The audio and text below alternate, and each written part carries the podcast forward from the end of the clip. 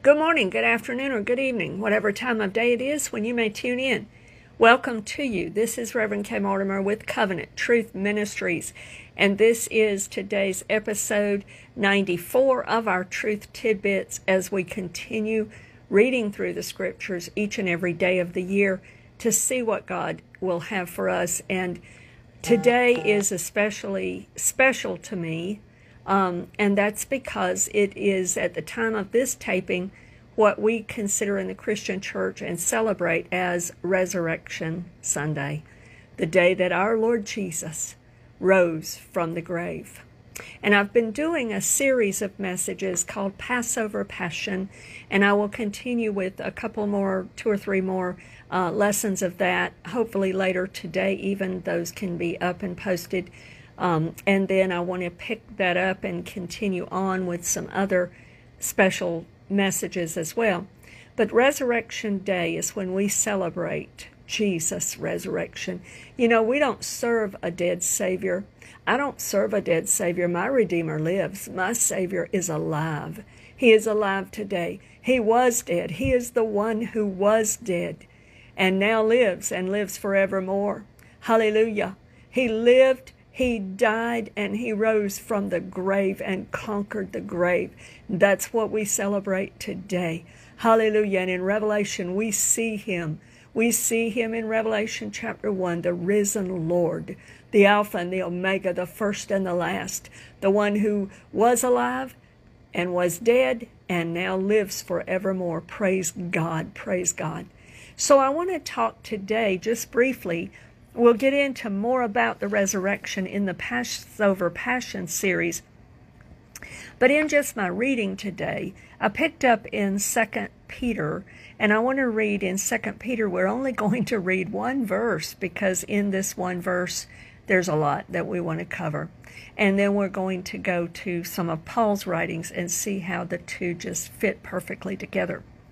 In 2 Peter chapter 1 verse 1, it says this Simon Peter, a bondservant and apostle of Jesus Christ, to those who have obtained like precious faith with us by the righteousness of our God and Savior, Jesus Christ.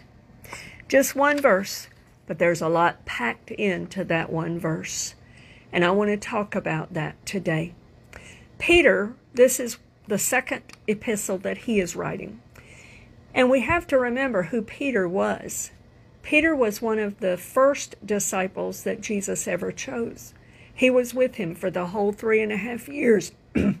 he was the one we typically, sometimes he gets a bad rap, and sometimes he deserves it because he was kind of the foot in the mouth type, you know, no, you're not going to wash my feet. No, you're not going to die, you know, and Jesus had to correct him several times.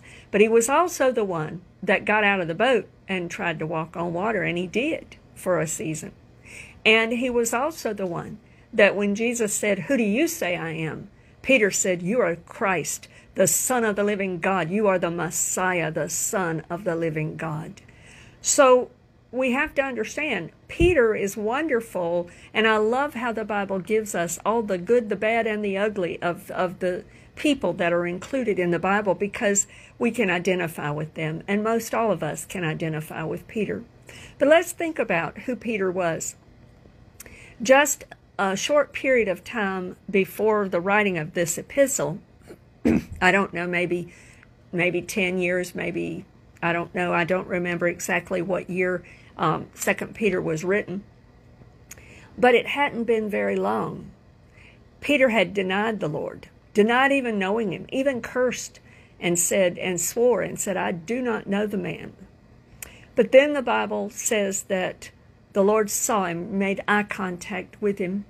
The rooster crowed, the cock crow came about, and he went out and he wept bitterly. Peter wept in repentance and that's proven later because when the the women when Mary comes back, Mary Magdalene, she runs to John and Peter early that morning, resurrection morning, because she had been to the tomb. The stone was rolled away, the tomb was empty. She saw an angel there. She runs and she reports about the empty tomb. And so Peter jumps up, runs. He and John run to the to the tomb. And Peter looks in and Peter runs on in and goes in. The Bible says he leaves perplexed. He didn't know. He couldn't understand. Maybe he left scratching his head, so to speak, until Jesus appeared in person later that same day. And Peter saw him, saw him for real. And Peter knew Peter was an eyewitness to the resurrection of Jesus. He was an eyewitness to the life, death, and resurrection of Jesus Christ. He was an eyewitness to the ascension of Jesus Christ. He was an eyewitness to the restoration that Jesus' death can bring to forgive sin, because you can read that in John chapter 21, where a short time after Jesus rose from the dead, he appears for the third time to some of his disciples. Peter is one of those. That's the time when he asked Peter, he says, Do you love me more than these? And Peter said, Yes, I love you. And so he asked him three times, canceling out Peter's three denials and restoring him to favor and telling him that he had a job for him to do. And so then we come along, and when Peter was in the upper room, after the ascension, Peter was in the upper room. The Holy Spirit of God came, and Peter was the one that preached a powerful sermon on that day. 3,000 were saved. And then we continue to see Peter's effectiveness in bringing many souls to the kingdom, in many souls to the Lord Jesus Christ throughout the book of Acts, as we see his effectiveness only growing and more and more people coming to know Jesus and the, the work and miracles that God did through him. So Peter is writing here and he tells us, he says, what we now have is what he knows to be true. He says that we have obtained. That word in the Greek is talking about to, to have been assigned by lot. In other words, in the days of the Bible, there was a casting of lots that was done for certain decisions. Um, you know, it wasn't quite, I don't believe it was quite the same as flipping a coin like we might do today, you know, heads or tails kind of deal. But it was a way of determining something, it was a way of allotting or assigning something, and a determination was made. So, this is the Greek word that Peter's using here. We now have been designated, or it's been allotted to us, assigned to us like precious faith. In other words, the same belief and faith that all Christians share in the that it is of equal value and price because we all believe in the one Savior who died for our sins. There is no other Savior. There is no other name given under heaven whereby men can be saved. So we have a faith and a belief in the living Savior that is of equal value and price. I've often heard that the ground is level at the foot of the cross. In other words, everyone is on equal footing. No one's any better than the other.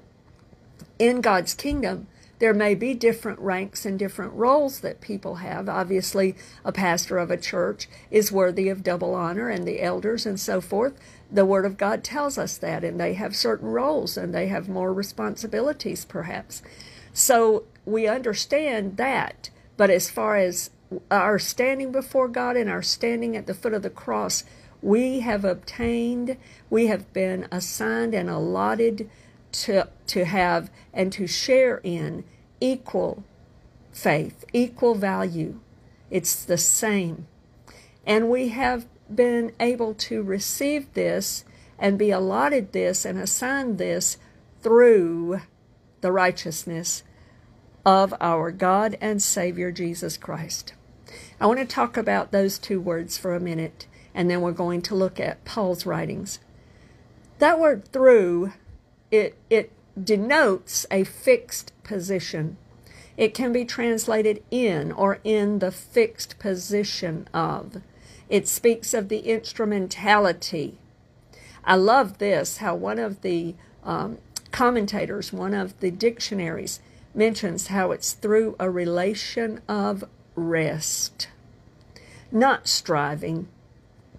Do you know that in the Christian faith, that there are plenty of other false religions and other false religions and, and things that people can be involved in. But in all of those, you have to do.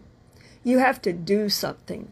You have to try to earn enough points, enough brownie points. You have to hope that you've done enough good. You have to hope that, you know, that your good outweighs your bad or whatever it is that you're believing in. It's a do, it's a doing on your part. But the Christian faith says, no, we don't do, He did. It's done.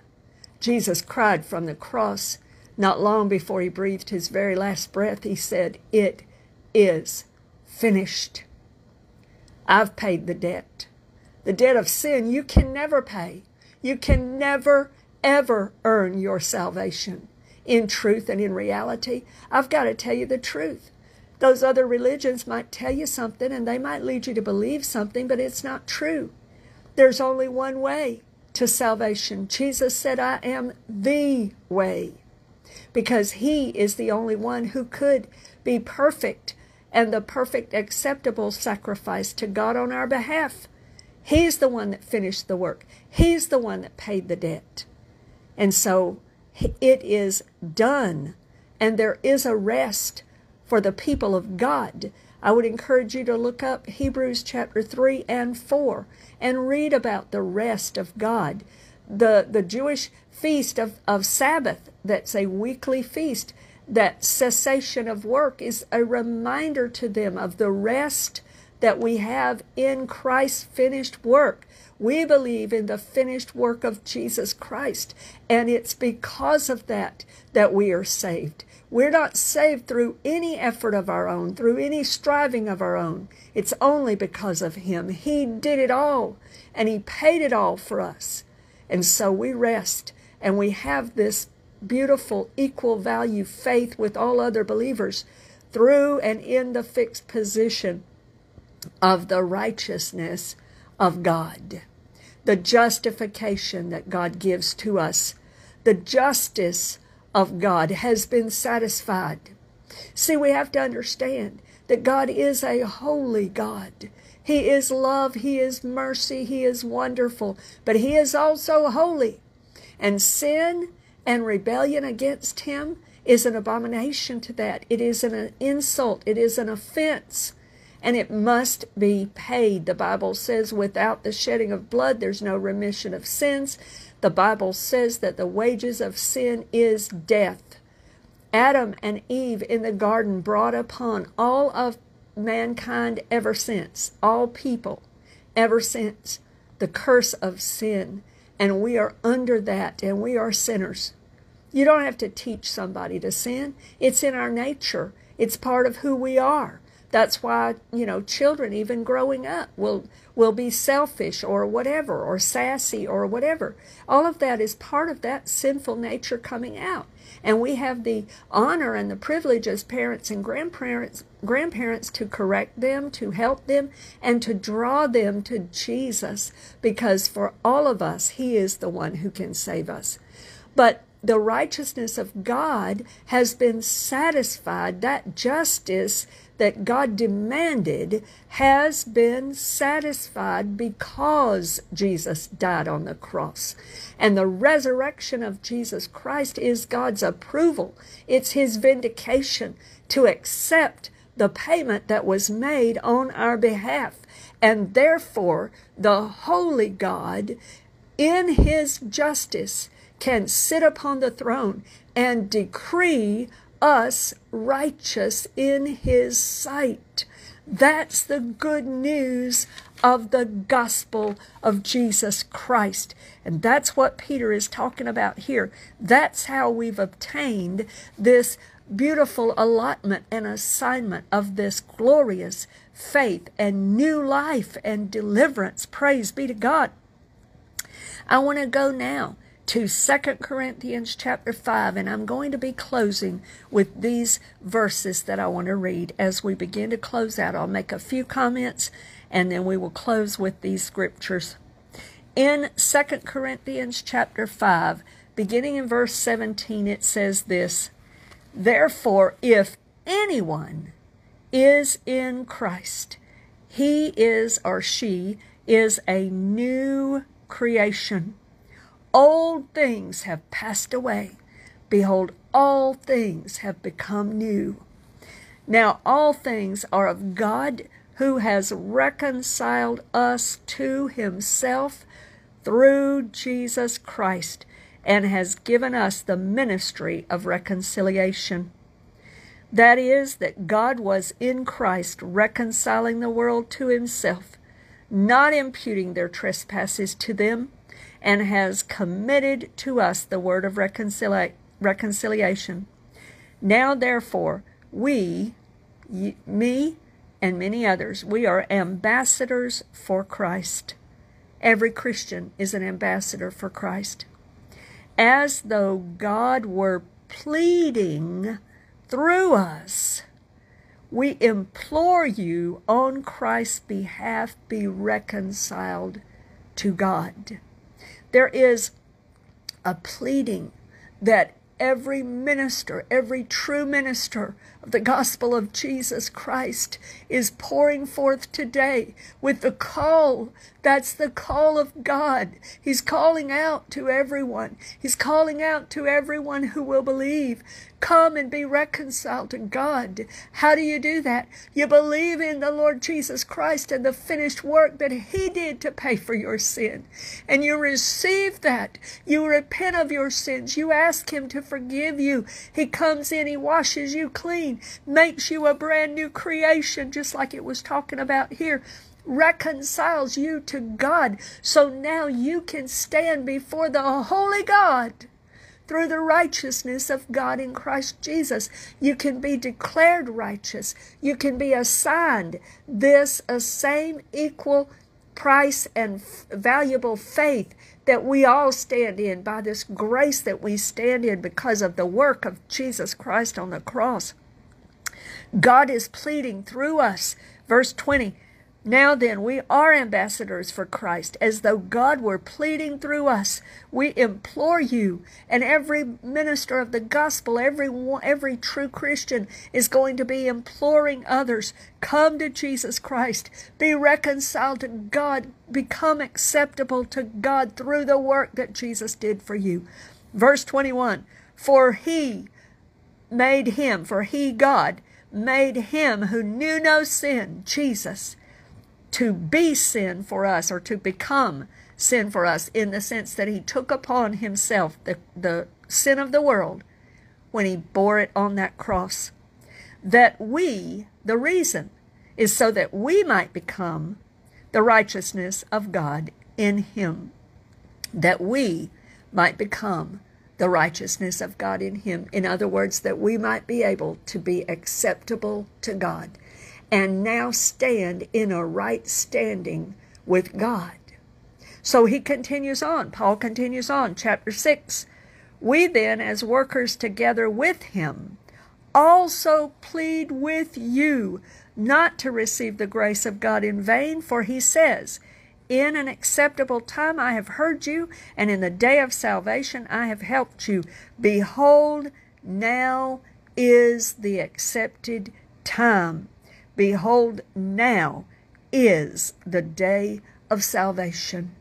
If you are hearing this message, you can sincerely call out to the Lord right now you can cry out. You can repent of your sins. You can ask His forgiveness. You can receive Him and the finished work that He has done for you. And you can also be made the righteousness of God in Christ and now stand acceptable to Him.